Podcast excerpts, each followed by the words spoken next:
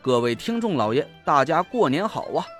陈不争在这里祝大家身体健康，财源广进，虎虎生威。在新的一年里，我会为大家奉献更多、更好、更精品的有声书，给大家听个过瘾。从除夕到初七，我会为大家爆更，每天更新五集。在我的声音词条的每个页面啊，有个小圆圈，里面有个赏字。各位听众老爷，各位家人，您开心呐，就给我打赏个一块两块不嫌少，十块八块也不嫌多。毕竟啊，咱这书还有很多很多集要去听，而且是一直免费让大家听的，这我也得吃口饭嘛，是不是？谢谢了，各位听众老爷。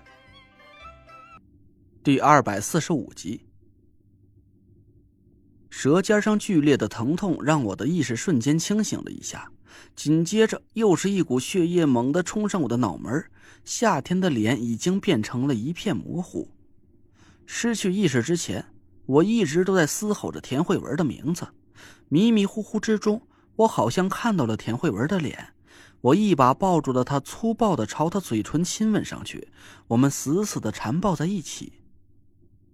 等我恢复了清醒，我感觉浑身都是软绵绵的。我好像是躺在一个温热的被窝里，臂弯里传来了一阵温和的香气。我猛然一惊，心顿时凉透了。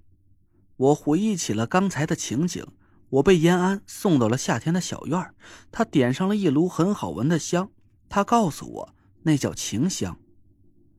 之后，我的眼前出现了田慧文的脸，不，那应该是夏天。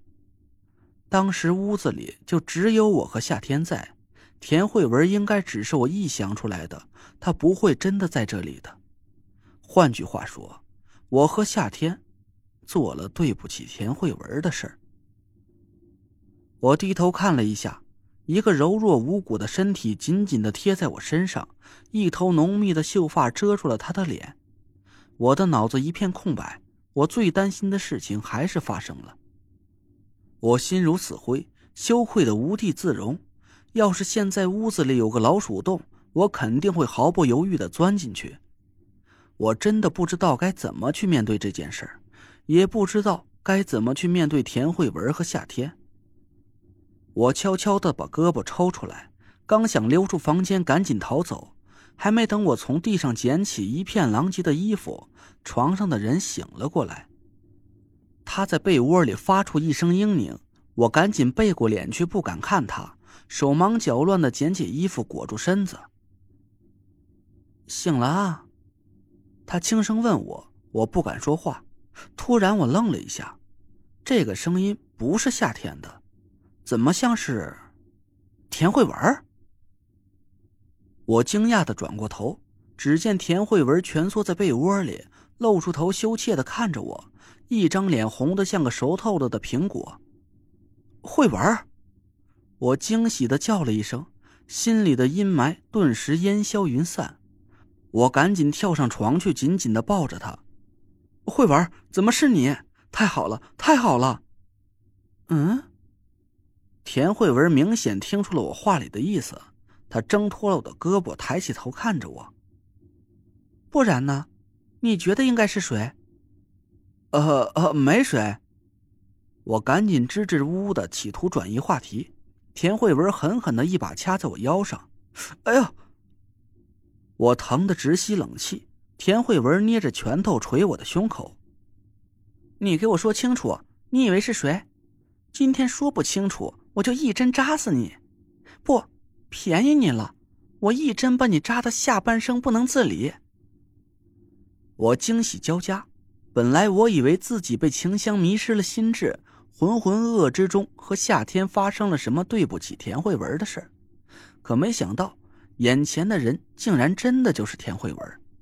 激动之余，我早就忘了腰间的疼痛，我紧紧抱着田慧文，眼泪一个劲儿的流下来。田慧文听见我的哭声，一下就停止了挣扎，她抱着我的头，轻轻给我擦去眼泪，扑哧一声笑了起来。傻样儿我低头看着田慧文傻笑，在她红扑扑的嘴唇上轻轻一啄，田慧文红着脸把头埋到我怀里，我的手正在不老实的蠢蠢欲动，突然门一推，门口传来一个冷冷的声音：“药劲儿过了就赶紧滚蛋吧，别赖在这里腻腻歪歪的，回自己家去，床单随便你俩滚。”我赶紧拉过被子挡住身子，夏天黑着脸站在门口，我尴尬的差点当场去世。田慧文更是把脑袋缩在被窝里，紧紧抱着我，脸烧得像个小火炉似的。我苦着脸看着夏天：“你你回避一下，我没穿衣服。”谁稀罕看似的，又不是没见过。我顿时目瞪口呆：“见过？什么时候见过？”夏天甩下这句不明不白的话，摔门走了。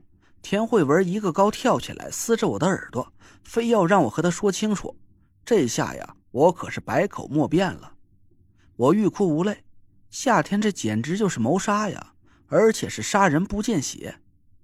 回家的路上，我问田慧文刚才究竟发生了什么事儿。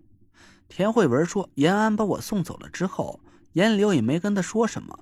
等延安回了家，他们娘俩咬着耳朵窃窃私语了几句。严柳这才让他来夏天的小院来找我。严柳的神色很古怪，田慧文也摸不清他到底是什么意思，就按照严柳的意思开车来到了夏天的小院。他敲了敲门，院里没人来开门。这时候，他突然听到院子里传来一阵不太正常的响动。田慧文担心我出事就很近的拍门，这就是我失去意识之前听到的那阵拍门声。其实我进门的时候就没锁门，田慧文情急之下使劲拍门，没几下院门就打开了一条缝。田慧文心急火燎的冲进院子，一眼就看见我双目赤红的朝着夏天意图不轨。田慧文气得差点当场拔出银针，一针一针扎死我。夏天告诉田慧文，我来小院的路上遇到了关外熊家的偷袭，打斗中我被熊家的人暗中下了药。我现在浑身的血脉马上就要爆胀破裂了，只有一个办法能救我，那就是我不说呀，大家也知道了。田慧文听得目瞪口呆。我们俩虽然已经结婚半年多了，但还从来没有过夫妻之实。他突然听到夏天这么说，羞得一时也不知道该怎么做了。就在田慧文犹豫的时候。我突然一把抱住了他，又亲又抱。田慧文被我吓着了。等他反应过来的时候，他这才意识到，对他实施轻薄的人是她的丈夫。接下来的事儿就是我醒过来之后看到的场景了。我暗暗松了口气，还好夏天的脑子反应快，没把他给我下情香的真相告诉田慧文，不然田慧文。非得当场把我们这对狗男女几针扎死不可。田慧文紧张的问我：“累赘，你来这里的路上遇到熊家的人了？你没受伤吧？他们给你下的到底是什么药啊？这么，这么不正经？”我支吾了几句，敷衍了过去。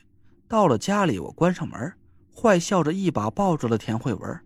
“你干嘛呀？这大白天的。”田慧文羞得满脸通红，她假意推了我几下，我的嗓子眼儿干的都快冒出火来了，一把抱住田慧文就走向了卧室。